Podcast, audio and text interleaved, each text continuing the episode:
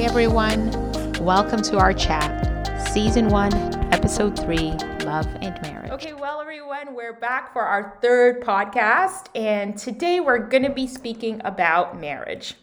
And we have Pastor Wayne and Lori here with us, and Robert's here as well. And we're just to be talking about, you know, what God's plan is for marriage. And we thought, um, who best to bring in but Lori? she is the expert. She tells me that anyway. Uh, true.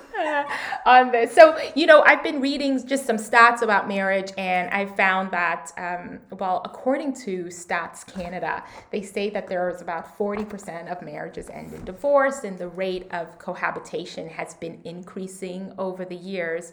So, um, what I really wanted to sort of get out, and what I think would be good to share with everybody is um, from a pastoral perspective and from parents as well as a, you know as parents like what do you believe god's plan for marriage is Yeah, you know, and and great to be together again and talking about this is a really kind of an important issue.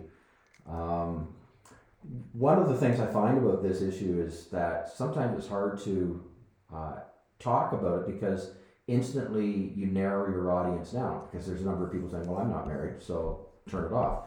Um, others are going, "Well, I'll never be married," or uh, you know, whatever the situation might be. So you tend to feel that this is a uh, the audience can just begin to eliminate the conversation fairly early. Uh, so yeah, this marriage is probably a hot button, and I think go back. We talked a little while ago regarding the study in Genesis. Go back to God's original plan, uh, beginning of Genesis, where He created Adam, He created Eve, and He brought them together and then he gave directives for them and they were to be united together and it was a lifetime unity that he brought together. And so together they complete each other apart. They can do great things but there's something about the completion of the two coming together as one. And so uh, god always set that as a design uh, sin changed the trajectory of all of that but um, yeah that was god's that we were made the body was made our soul spirit were made to be united in a relationship uh, and so uh, yeah that's uh, kind of the beginnings. Right so if we were to go back to um, genesis i guess there was no you know god god I, god's original plan didn't include like it included marriage right away so how do you see that process because i mean like in our current days you don't just have a man and woman formed and they unite. So, what do you see that process is for one to get to marriage? To get to marriage? Um, so, uh, I really think the process of getting to marriage is uh, like, I'm not sure if this is the question, but uh, with regard to there's an awakening, obviously. Uh, it's not just about procreation, and so we need to get together and procreate. Uh, we are very different than geese and cattle of the field, uh, where we talk about mating, uh, because we are components are body, soul, and spirit, and animals do not have the components of body, soul, and spirit. Uh, the definition of their body is mating, procreating. They're able to reproduce, and some of them do it for life. They they remain faithful for life. Uh, in our situation as humans, God made us in His likeness.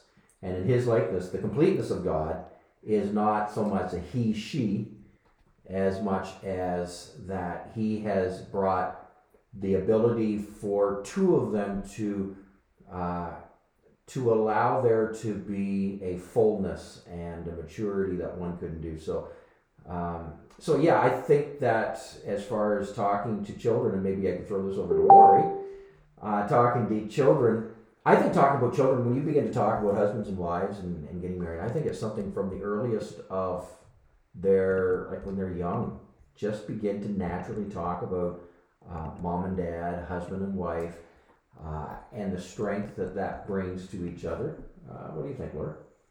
I, I do. I, I believe in that strength and that when the, when it's modeled well, that the kids pick up on that. The kids um, see how that's modeled because when it isn't modeled, uh, we see the dysfunction as these kids get older and you know the there's the times where they go, well, I've got no example of what what a dad is. I've never had one, or, or you know, I don't know how to be a, a good mom because either my mom left when I was young, or she passed away, or whatever. And so you see them grappling. So when you're in that healthy situation, and we've had kids, uh, whether it be during our time of ministry, whether they've whether we were youth pastors or whatever, and they would come into our home and they would see how we would interact, and you would get comments like, "Wow, I wish my home was like that," mm-hmm. and it was it, it would break your heart. But you saw that there was there was a need in those kids for that type of a stability in, in a relationship. Mm-hmm. Can you talk a bit about what your view on cohabitation before marriage is and do you think that that affects the plan we know that statistically we find that marriages where you, they where a man and a woman sort of live together before they're probably twice as likely to end up in divorce. Um, I don't know if that's a fact, but I do think that it, there's a higher rate in those cases. So, what do you think about um, about that, and how can we guard, I guess, our friends, for people who might be listening to this, or our children against that going down that path. Yeah, that is um, that's a big challenge we have right now because that is our culture mm-hmm. now. We live in a culture that propagates it, and if we are prone to be watching our culture and we are deeply influenced by our culture, such as media, uh, they make marriage look like well you're you're in chains for life you know it's bondage. And why would you do that? Don't do it unless you have to. Don't do it unless you know your life is kind of at the end. And then if you have no other choice get married. And so that's that's again um, quite unfortunate. Uh, you know i think there's a couple major reasons that are driving this. One i think the major one is we're a very uh, sexually driven society. And I, maybe just not within our society, many societies, but um, uh, there is an overload, a plethora of uh, indulgence to satisfy or to try to satisfy our appetites. So, you know, the idea, in the Bible even talks about, you know, Solomon talks about don't let the appetites of a child be inflamed too early. You know, so in other words, protect them from things. Don't don't expose things to their eyes. Don't expose them to things that will inflame their imagination ahead of time because they're, if you would, their brains haven't caught up to it yet. Mm-hmm. Uh, they're not mature enough. And so, um, with now, of course, with uh, exposure of media, internet, uh, that is being exposed, images are being exposed, we are being exposed so early that it's inflaming children. And children are children. Uh, God gave us with the, the blessing of when we were born for for sexual pleasure, and He meant it within the confines of a marriage.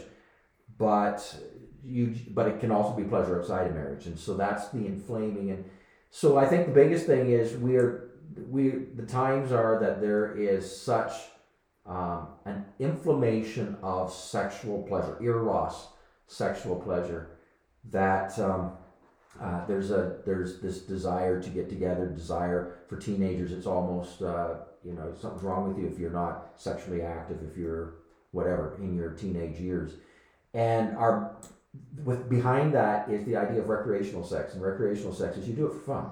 You're not serious. You don't want to get married. For pretty sakes, don't don't get married. But no, let's have fun. But there's the what the problem is is we have uh, separated our body from our soul and spirit. We don't recognize that when we unite together, God made it in in us after His likeness. When we unite together, we actually bond sexually and we bond um, mentally, emotionally.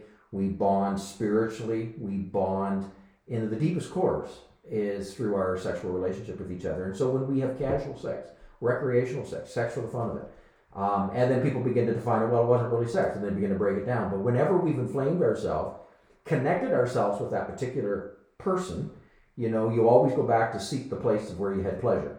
And so our soul will seek that place again. And and the idea that it doesn't really do any harm, uh, you can do this and not really have any harm, it's just not true. And I think a great analogy to this is is the statistics prove it it's just like having um, you know scotch tape and you you stick it the first time and and it sticks pretty good. But if you keep ripping off and sticking it again, and keep ripping it off and sticking it again, it sticks less and less. And when we engage in that type of relationship and stick and unstick and stick and unstick, feeling that it really doesn't matter. Uh, it's just not true. It's not proven true. We can, with the statistics are showing us that. Uh, there is something that is just evident there that uh, God made us to be designed to be one person for life. That's His design. Now, at the same time, I'll throw in there that um, when it doesn't happen that way, either through death or through maybe an unfaithfulness in marriage and the marriage breaks up and there's divorce, that right in Scripture, both Old and New Testament, God made provision that here's what you need to do. You know, for our protection, here's the next step. And so, um, yeah, God God took marriage so seriously, and by not taking that part of it seriously, we've really reduced it to a, um, a carnal impulse of uh, you know, like getting together and having a drink with somebody. We'll get together and have sex. Get together. We'll just we'll just hook up. We'll just whatever. Um, it's very unfortunate because now the ability to be able to really bond has been diminished. Mm-hmm. Now I'm interested to hear maybe Robert's thoughts on because hey, you got two teenage sons, Robert. Uh, you're dealing with all the kind of stimulations that are going on in the world around your boys. I mean, how do you keep your boys focused on one day getting married?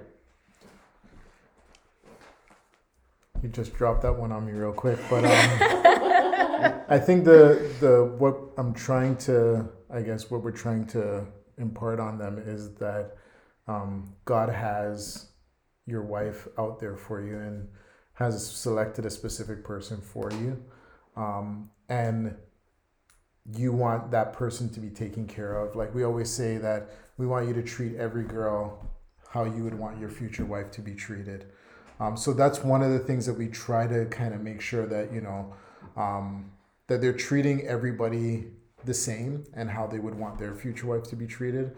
Also, we want, you know, we try to make sure that they, you know, not focus on, you know, on the sex and all because it's all all around right? So we have open discussions with them. You know something is in media that we know about and we catch like and we know that they're seeing or they've seen it or whatever we have a discussion with them. How does that make you feel? What do you think about that? And try to let them know the importance of trying to keep themselves you know, for that time and the importance of like, you know, if you're with somebody um, sexually, you're leaving a part of yourself with that person. Um, and the more you do that is the less you have to give to your future spouse, right? So um, that's something that we um, we've tried to impart on them as they you know they get older and they're being bombarded all over with the, the different things in media.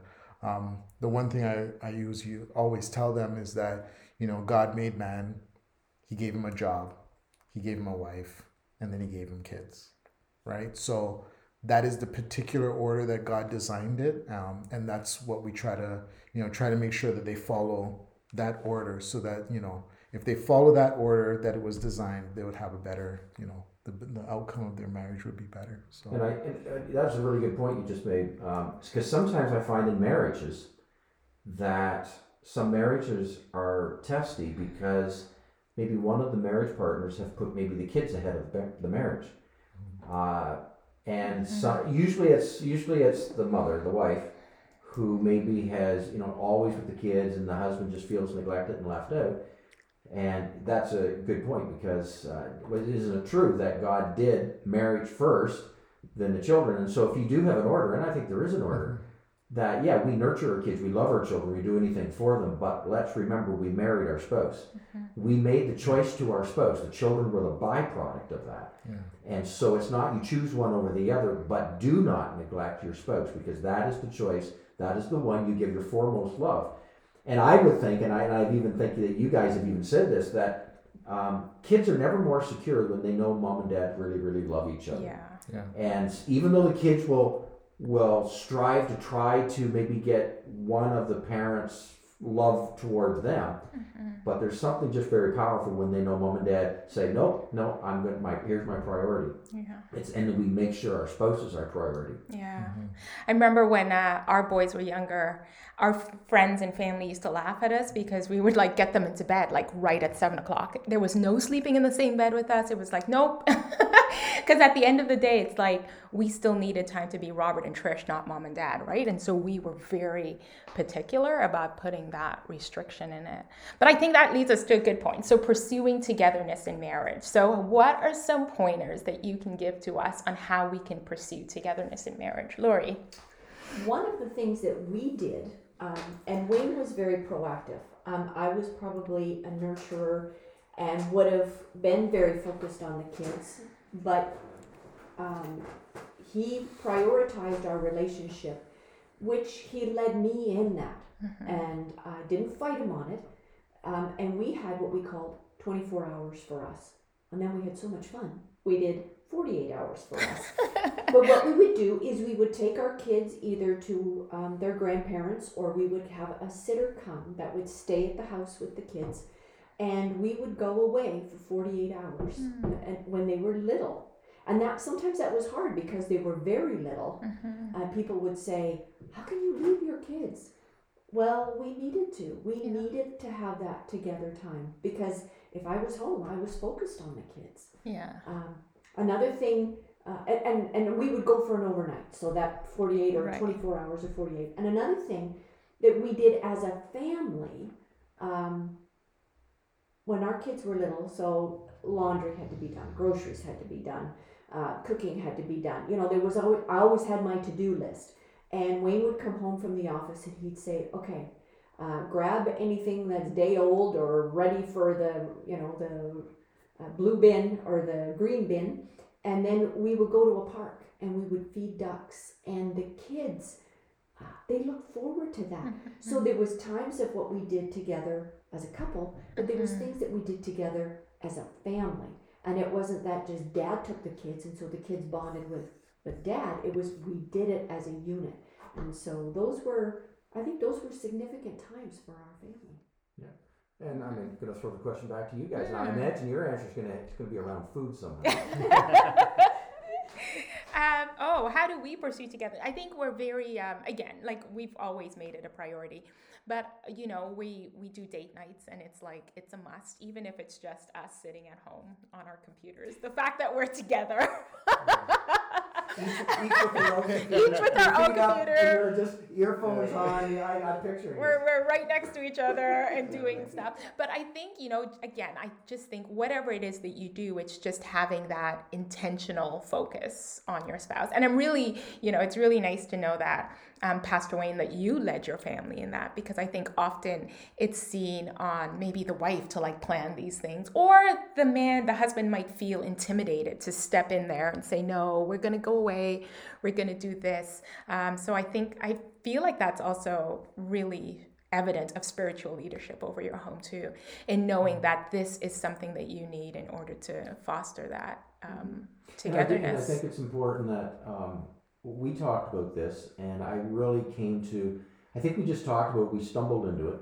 Then later on, I as I began to read more about marriages, that oftentimes we have visions and plans and mission statements for our life. So you know, for instance, you know, mm-hmm. you're working whatever your job is. If you are in a business and you want to get to a certain place, you have certain plans to get there. You have intentional points to get there. I think in marriages we need to have that as well. Mm-hmm. We need to talk about where do we want to go. Yeah. Just don't let it happen. If you just let it happen, then it's going to swish and swash back and forth like a river out of control.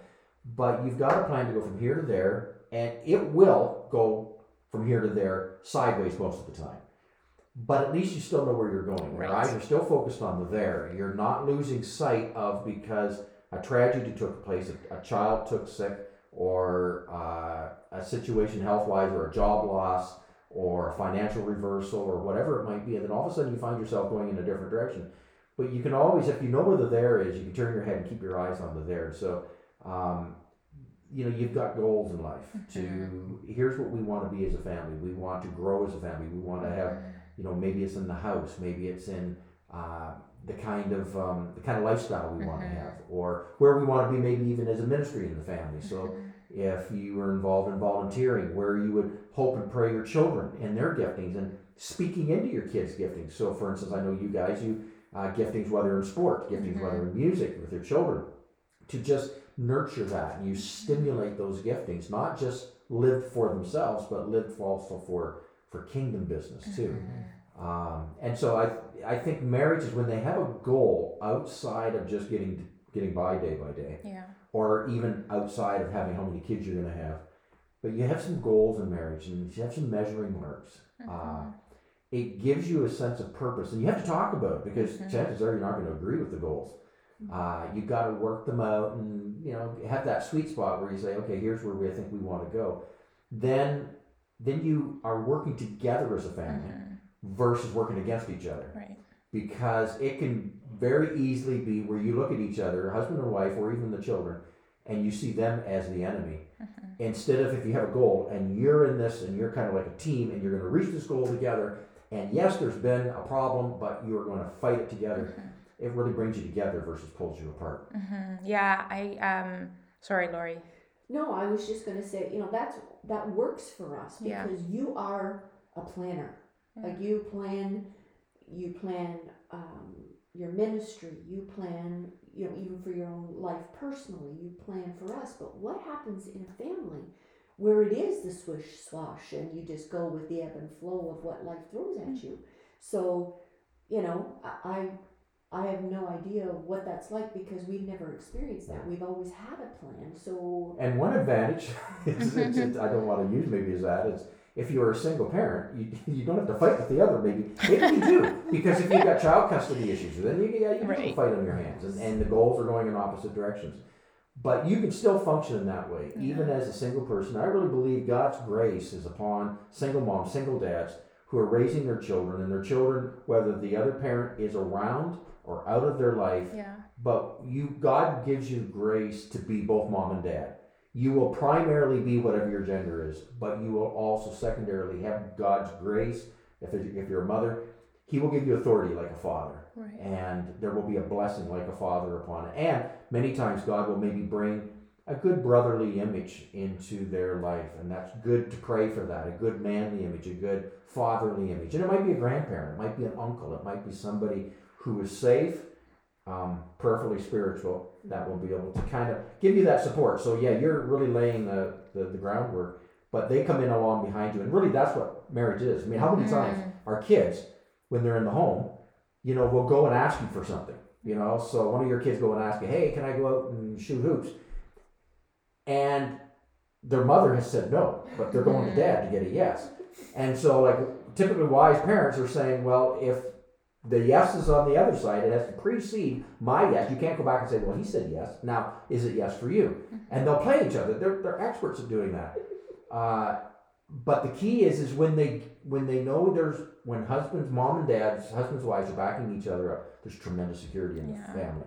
It's when you can split that Yeah. that you now got everything is wide open Yeah. and the game is on. Yeah. Uh, and so that becomes really a, as a single parent, when you've got somebody who comes in alongside you, and it can even be somebody from the church, it can be a Sunday school teacher, it can be uh, a worker at the church, who just supports you in the decisions you're making. And it's like that spouse coming alongside and saying, I stand with them. No, we're not going to be divided on this. Yeah, no, that's good. Um, and you know, I think I find the goal is so important. Even if you're like a wishy washy, even if your initial instinct isn't to be a goal setter, um, I feel like we do that in every aspect of our lives anyway, to some extent. So I do see that as being so important. When we were doing marriage counseling, um, our pastor at the time, he made us do a mission statement for our marriage. And so we go back to that all the time because we're like, okay, how are we doing on this mission statement? And we kind of tell most people, we're like, do What's, that. what's the mission statement? Um, it was to be a good example of a fun loving Christian couple.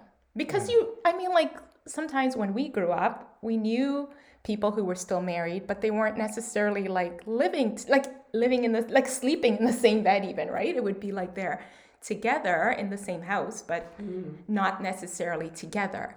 Um, and so we were like, no, like we need to show people that we need to make Christian marriages attractive to the Yeah. world, right? That you know they could they could do this too. Now, you so. remember that in detail, didn't you, Robert? I remember did. she, she I it's pulled it on him she earlier quizzed this me- year. she quizzed me this year. She was like, "Do you remember what our mission statement was?"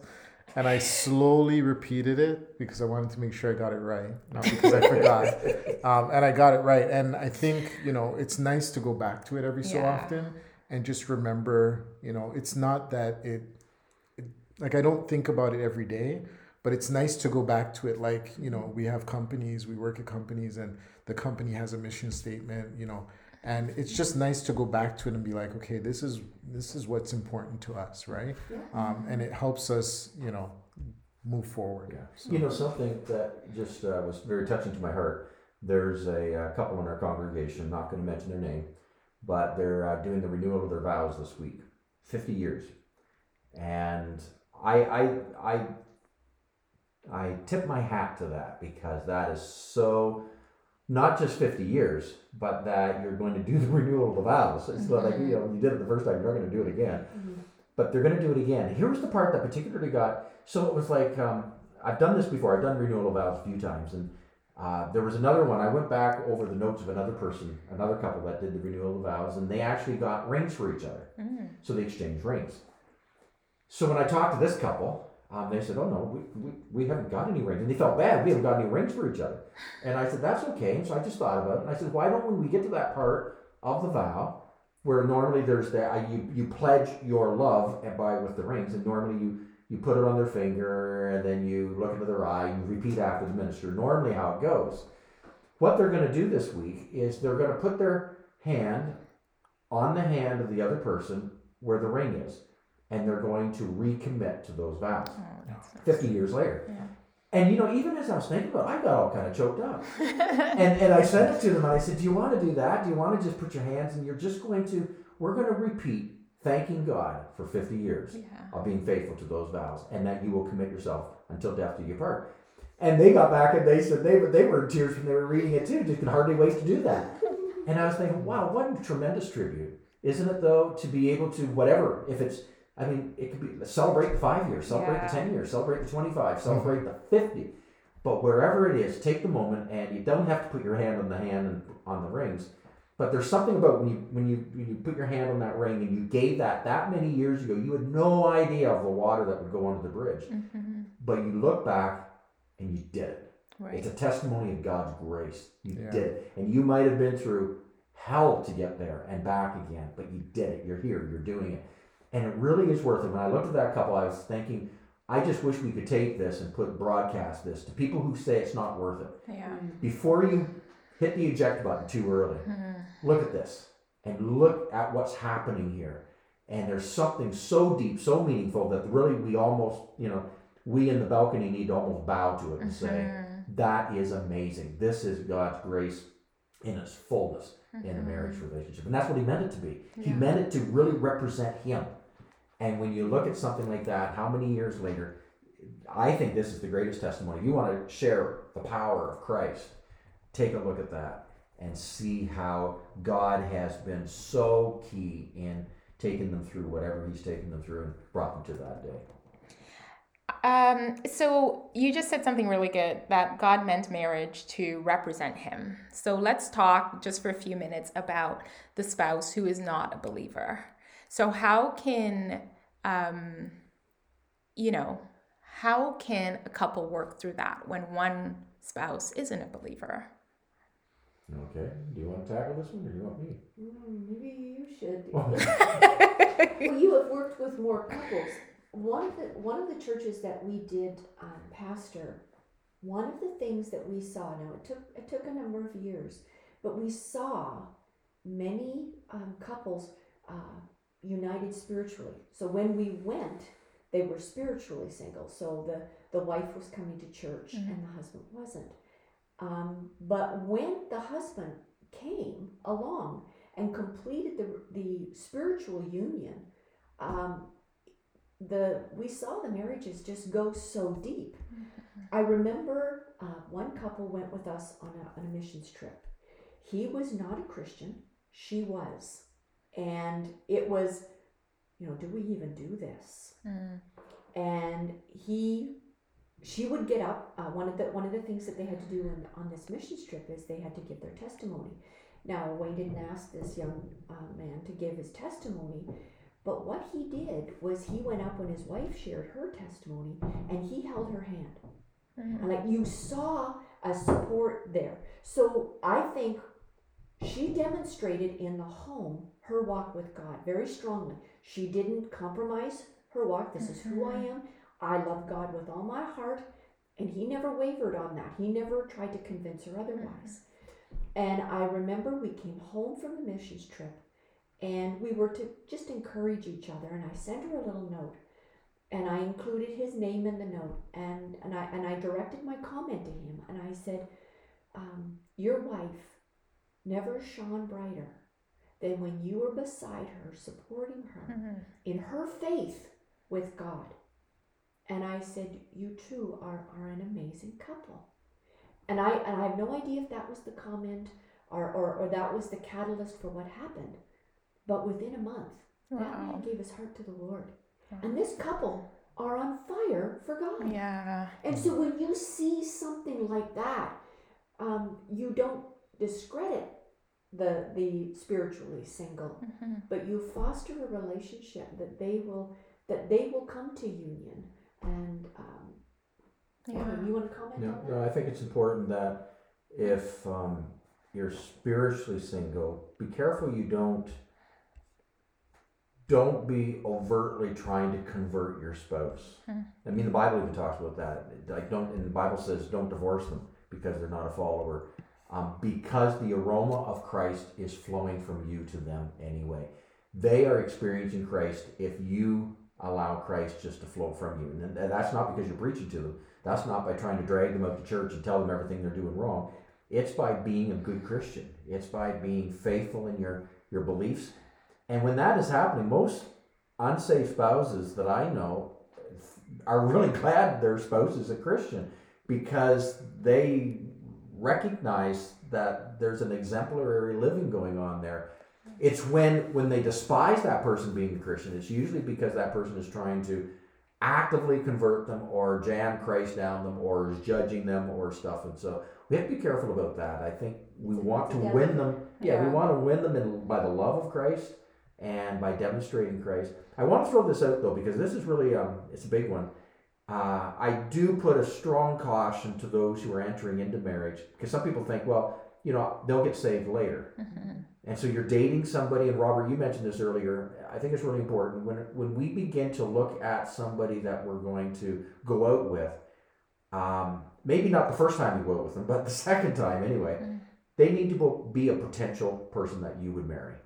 Uh, and because sometimes we're going over people and say, "Oh, I'd never marry them, but we're just having fun." Be careful with that because your heart, your heart is very deceitful, and you, your heart can lead you down a road that you never thought it was going to lead you. And so, um, if you start to think seriously towards a person, that person needs to also be somebody that you would seriously marry. The Bible's very clear that it's important to make that decision. One of the most important decisions is your spiritual walk you may be able to agree to disagree on things until the children come. Soon as the children come, it gets messy because your most loved thing in this world is your children, and now you can't agree on something, and now it gets messy. So before the children, you would agree to disagree. You go your own way, and but with children, it gets dicey. That's the pulling of our kids. So my, the caution is, don't go there if you don't have to. Uh, if if you find yourself there, if you come to Christ after you're married, that's a whole different story. But don't go into a relationship if that person is not a follower, an active follower of Jesus. And there's ways to test that too, because there are those who look like they're active followers. I've had this. I've had marriage counseling people sitting across and saying, "Oh, pastor, you know, he came to church to me. He prayed. He did everything. We got married. He never showed back up at church again." Mm-hmm. There's ways to test that. And some, you know, they say love is blind and it can be blind. And so let some loving people around you help you push the buttons poke the bruises while you're going out, that will determine whether or not that person's a true follower of Christ or they're doing it in order to get you. And once they got you, then you know they don't really care. Yeah, well, that's good. Um, I think that also speaks to the um, importance of community, right? Like you don't when we're even courting or dating someone, like you're doing that in community around people that you trust to speak into those relationships. So yeah, well that's good. So um, I, we've talked a lot today. We've gone over our, our allotted time as we thought we would. You, I said you bring our spouses in, it's just like it's gonna blow it of the water here. but I guess I just wanted to sort of end with um, with you know as Christians like our call is to cultivate those Christ centered marriages. Um, and there was a term that I heard, and it's called a missional marriage. Like that's what we focus on, where we turn our eyes to Jesus and step into the opportunities opportunities that He provides for us together. So, I mean, that's our prayer for our marriage, and I think for all the marriages in our church family. Um, what? Yeah, it's it's a lot of work. It's hard work, but it's it's beautiful. It's worth it. Yeah. So, well, thank you, Pastor Wayne and Lori and Robert. We're welcome. Our prayer is that you, everyone listening to this, will have the marriage that God has planned for you to have. Thank you for listening. Join us the next time as we talk about parenting.